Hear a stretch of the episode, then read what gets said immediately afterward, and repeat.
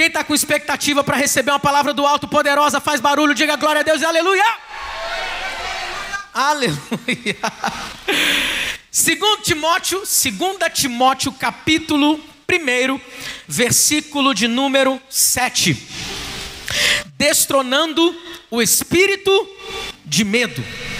Destronando o espírito de medo. Vamos ler Segundo Timóteo, Segunda Timóteo capítulo um, versículo sete. Diz assim: pois Deus não nos deu espírito de covardia. Outra versão vai dizer espírito de medo, mas de poder, de amor e de equilíbrio. Vamos repetir todo mundo junto no início? Um, dois, três, vai. Pois Deus de amor. Outra vez. Pois Deus, mas de poder, de amor e de equilíbrio. Feche seus olhos, vamos orar.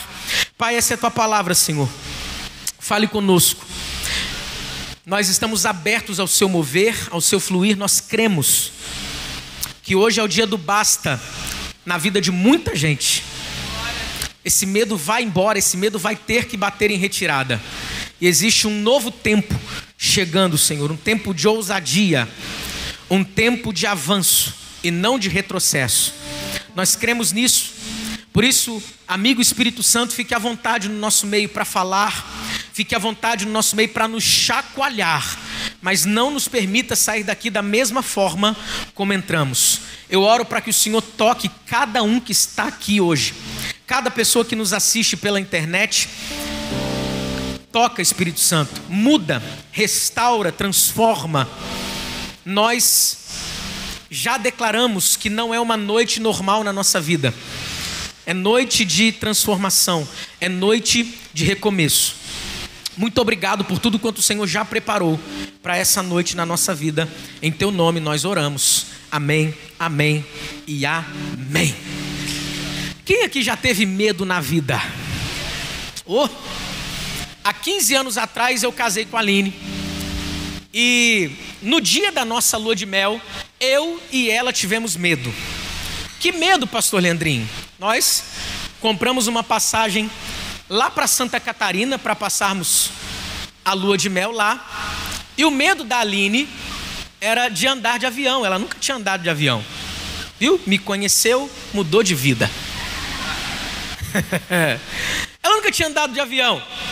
Então, quando nós estávamos já dentro do avião, ela falou: mozão, eu não quero, eu não quero ir, ai meu Deus do céu. E eu, o que está acontecendo? Foi onde o meu medo veio. Qual foi o seu medo, pastor Leandrinho? Meu medo é de não ter suprido a expectativa que eu estava no destino final. Se é que você me entende, aleluia. Né? E eu falando para ele: não, mozão, agora você vai. Vamos sim, vai dar tudo certo. E ela agarrava no meu braço aqui, quase amputou meu braço com as suas unhas, encravando-a na minha carne. Medo. Medo é algo tão real, mas tão real, que existe até uma estatística, um ranking sobre os maiores medos que o ser humano tem. Fui pesquisar e olha só. Tem gente que tem medo de ficar sem dinheiro. Já viu isso? É, pastor, esse aí, querendo ou não, não tem mais jeito. Tem gente que tem medo de se sentir inútil. Tem gente que tem medo da solidão. Esse próximo item, ou esse próximo da lista, foi feita uma pesquisa com pessoas que tinham mais de cinquenta anos. E por incrível que pareça, o maior medo delas não era morrer. Sabe qual é? Ficar feio.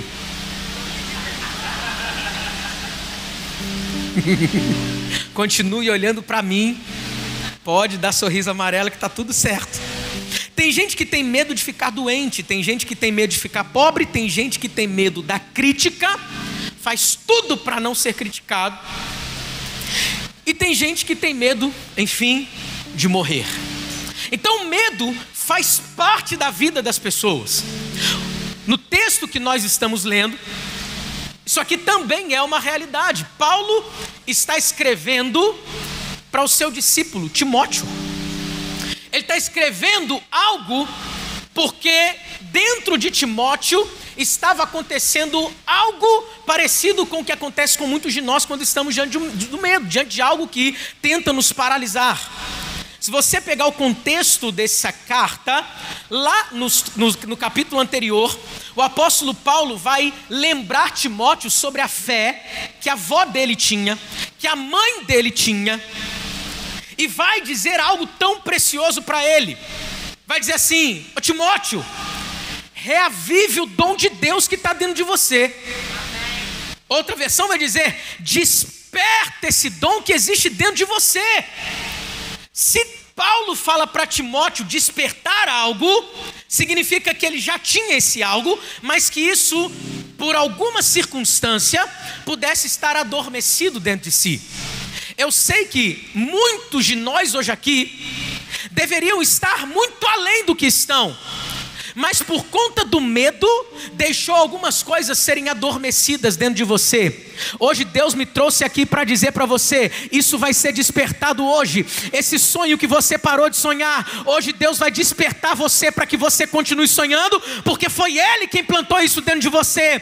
Essa semente para avançar, para prosseguir, para progredir, que te para... o que te paralisou por conta de uma circunstância, Deus está mandando dizer para você que essa semente foi Ele que plantou. E hoje isso vai ser despertado pelo poder da palavra de Deus. Aleluia. Aí ele vira para Timóteo e vai dizer assim: Timóteo, sabe por que você precisa viver assim? Porque Deus não te deu espírito de medo. Aprenda uma coisa: o que Deus não te deu não é seu. Pare de chamar o meu algo que Deus não entregou nas suas mãos. Mas Ele te deu, Timóteo, espírito de poder, de amor e espírito de equilíbrio. Tem alguém aqui comigo? O medo, o que, o medo não, não há nada mais atormentador do que o medo na vida de alguém. Parece que é uma das piores ou mais usadas estratégias malignas contra a minha vida e contra a sua vida. Por que, Leandrinho? Porque o medo paralisa as pessoas. Pessoas deixam de entrar em um novo ciclo na vida que Deus já deixou prontinho, só por causa do medo. O medo torna muita gente alienada. O medo contagia as pessoas ao redor. Alguém pode dizer: é verdade? É ou não é? É. Você quer ver? Uma cirurgia que você está prestes fazer, a fazer ou querendo fazer. Encontra com gente que fez e viu um monte de vídeo de que, onde deu errado essa cirurgia para você ver. Hum? O medo contagia as pessoas. O medo tira o espaço para a nossa fé agir. O medo desequilibra muita gente. O medo te faz aceitar bem menos do que o que Deus preparou para você. Medo tira a sua habilidade até mesmo de pensar de forma correta. O medo dá ao maligno o controle da vida de muita gente. Mas com você não vai ser assim. Por quê, pastor Leandrinho? Porque esse medo, ele vai embora. Mas se ele vai embora é porque ele entrou. Como foi que ele entrou? Existem duas portas de entrada para o medo: os olhos e os ouvidos. É por isso que você não pode ficar assistindo qualquer coisa por aí. É por isso que você não pode ficar deixando seus olhos expostos a qualquer estímulo por aí. É por isso que você não pode ouvir qualquer um por aí. É por isso que você não pode ficar emprestando o seu ouvido para gente que só quer ver o mal das outras pessoas. É ou não é verdade? Isso é uma porta de entrada para o medo. Os nossos olhos são uma porta de entrada para o medo. Por quê, pastor Leandrinho? Uma vez que você enxerga algo que vai gerar medo em você, isso passa por um pensamento, ou gera, ou traz a você um pensamento negativo. Um pensamento negativo, por trás dele, sempre você vai encontrar um medo que se tem a respeito de algo. Quem está aqui comigo? Amém. Mas Deus me trouxe aqui para dizer para você que o medo não é de Deus para você. Não é. Deus não te deu esse espírito de medo. E hoje nós vamos colocar esse medo para correr. Não, não, sacode quem está do teu lado. Fala para essa pessoa assim: hoje é o dia de eu e você colocarmos esse medo para correr. Ele vai bater em retirada, sim, pastor Leandrinho, mas como destronar esse espírito de medo? O que é que eu faço para vencer isso? Porque sempre que eu estou prestes a entrar num novo ciclo na minha vida, eu paraliso por conta do medo. Sempre que eu estou prestes a experimentar algo novo na minha história, eu paraliso por causa do medo. Como Como é que eu venço? Hoje Deus está entregando nas suas mãos três armas que você vai, a partir de hoje, vai começar a usar contra o medo todas as vezes que ele quiser bater contra você. Quem está entendendo isso aqui? Qual é essa primeira arma?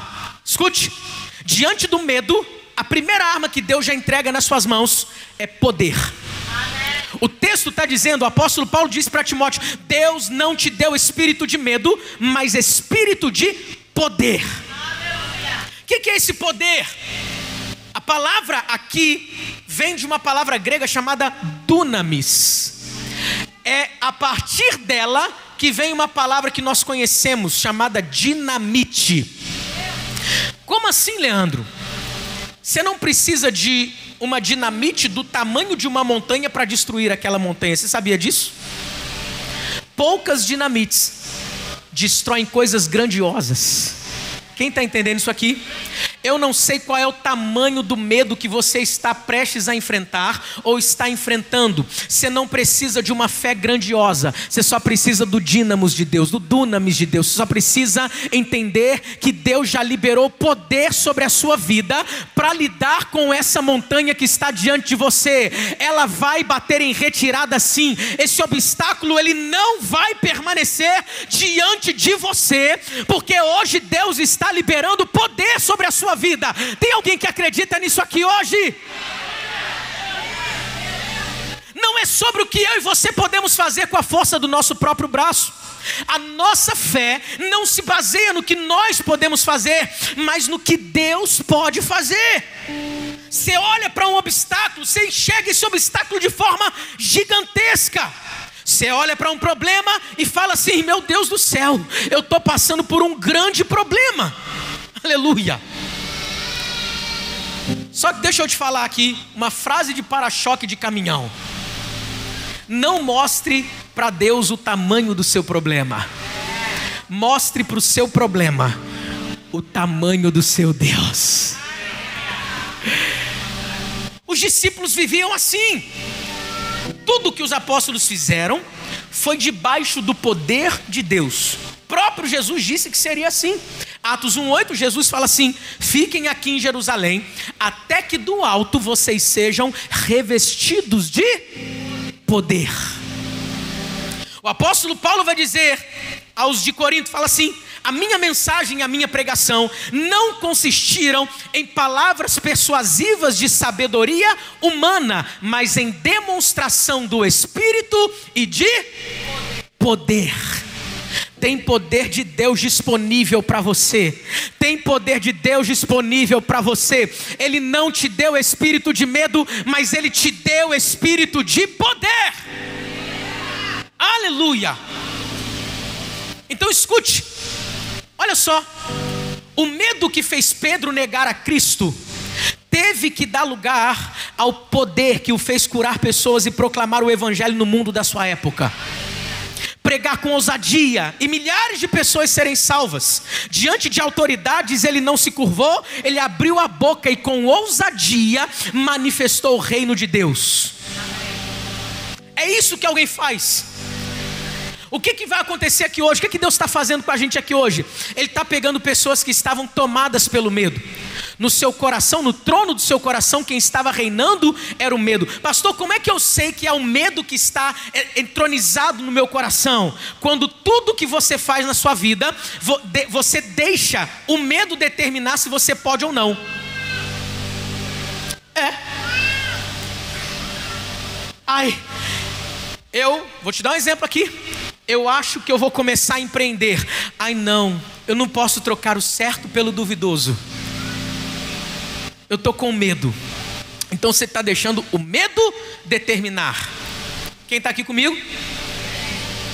ah, eu vou servir no ministério tal, ai, eu estou com medo de não ter tempo. Você está deixando o medo determinar se você pode servir ou não. Tem alguém aqui comigo? Amém? Então preste atenção, o medo te faz perder aquilo que pelo poder de Deus já era seu. Você não consegue tomar posse. O que é a fé? A fé é o braço que se estende do natural e toca o sobrenatural e traz aquilo que é do céu para a terra. Só que o que, que o medo faz? O medo bloqueia esse braço de se estender até o sobrenatural. O medo faz isso na vida das pessoas. Agora o poder de Deus te faz superar esses limites que até então você não conseguia porque tinha medo. O poder de Deus faz você superar os limites que o medo impõe para você. Parece que na vida de muita gente, a gente percebe uma jornada exatamente assim, ó, aqui, é como se fosse o medo declarando para a pessoa, até aqui você pode ir, daqui para frente eu não deixo você ir. Até aqui você pode estudar, daqui para frente eu não deixo você estudar. Ninguém da sua família passou desse obstáculo aqui. Quem é você para achar que você vai passar? O medo vai ditando as coisas para você. Ó, teu casamento, você tem que se contentar com isso aí mesmo, ele não vai melhorar. Você tem medo de buscar ajuda, você tem medo de buscar crescimento, você tem medo de fazer curso de casais, só porque seu casamento pode viver uma outra coisa, mas até aqui que você vai. Mas hoje não vai ser o medo quem vai determinar até onde você pode ir, é a palavra do Altíssimo, é a palavra do Todo-Poderoso que vai determinar até onde você pode ir. Você não nasceu para ser bloqueado pelo medo na sua vida. Eu estou pregando para alguém aqui hoje nesse lugar. Você não nasceu para viver sendo paralisado por aí. Existe poder de Deus, existe dunamis de Deus dentro de você, independente do tamanho do medo que te afronta, independentemente disso. Ai, pastor, mas eu acho que tem pouco poder. Mas o dunamis de Deus é assim, parece pequeno, mas produz grandes resultados. Ah, cadê você, querido? Bate na mão de quem está do teu lado e fala para ele assim, você não precisa de uma fé gigante. Fala para essa pessoa, você precisa de uma fé pequena, mas que produz grandes resultados. Essa é a fé em Deus. Essa é a fé em Deus.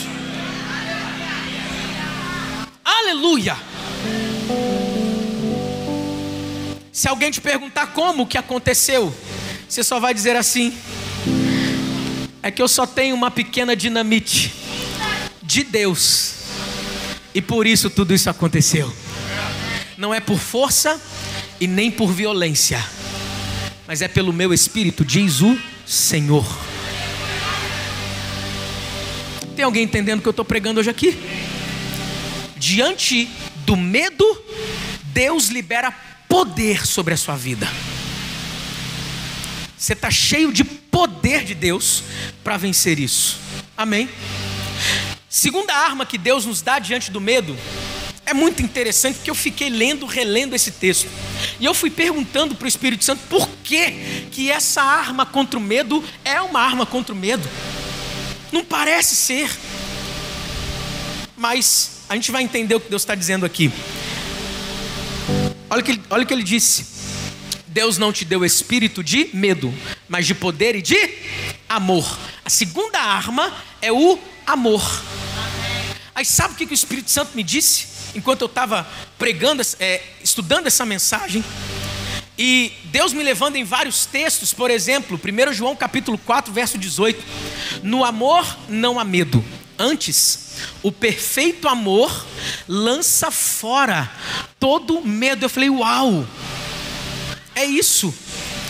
Você não vence se você não ama. Como assim, pastor Leandro? Vou te explicar, vou te explicar.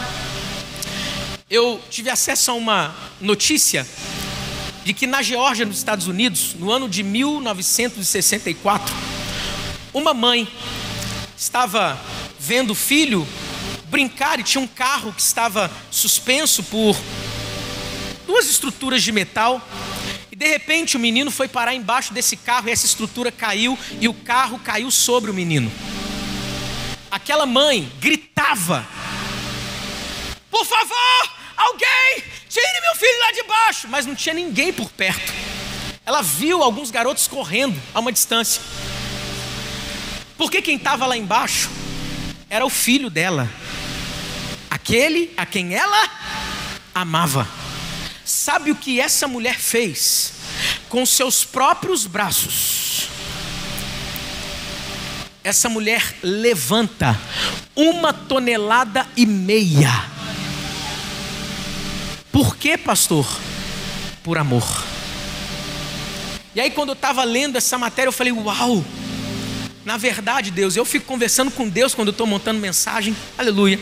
Na verdade, Deus, essa mulher não levantou esse carro com a mão, ela levantou esse carro com amor. Quem ama, vence. Não, não, não, chacoalha quem está perto de você, fala para ela assim, quem ama, vence. Vira para outra pessoa e fala para ela assim, você não vence se você não ama. Você não vence se você não ama. Então entenda, o poder, ele ativa em nós a coragem para enfrentar o medo. O poder ativa em nós a coragem para enfrentar o medo. Mas é o amor que nos faz vencer de fato.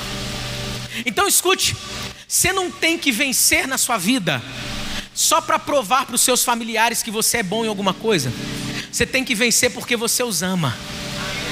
É diferente. Quem está aqui comigo? Você tem que dar certo na vida ministerial. Não é só para esfregar na cara do seu antigo pastor que agora você dá certo na vida ministerial. Não! Você tem que dar certo na vida ministerial porque você ama.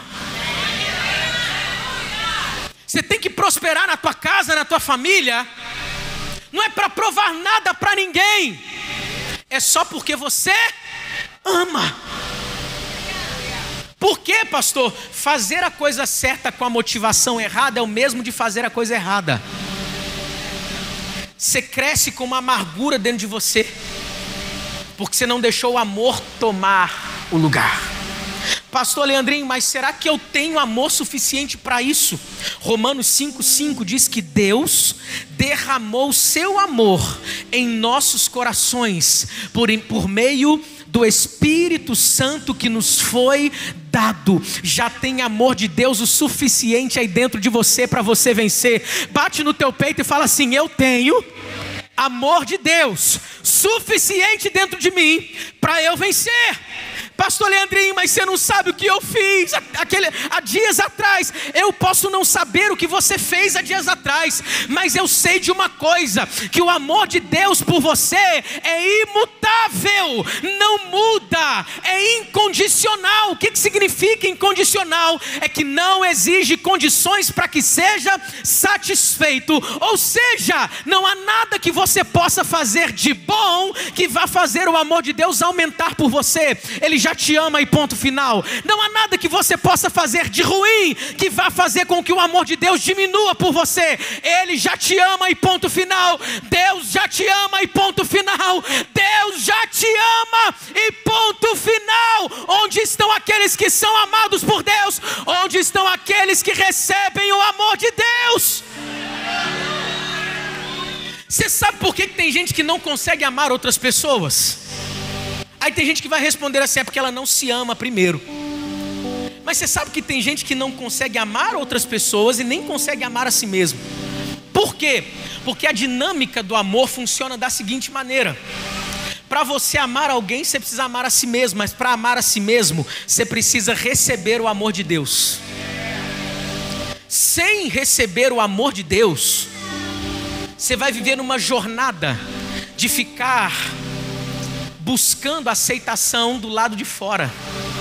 Quem busca aceitação de forma excessiva do lado de fora é porque não se aceita do lado de dentro. Mas escute, essa palavra disse que Deus já derramou o seu amor. O que é que nós precisamos fazer então? Simplesmente precisamos receber esse amor. Como que se recebe, pastor? Pela fé. Eu creio que Deus me ama. Não, não, não, não, não. Cadê você comigo? Feche seus olhos aí no seu lugar. Suspire profundamente aí agora e fale assim: eu creio.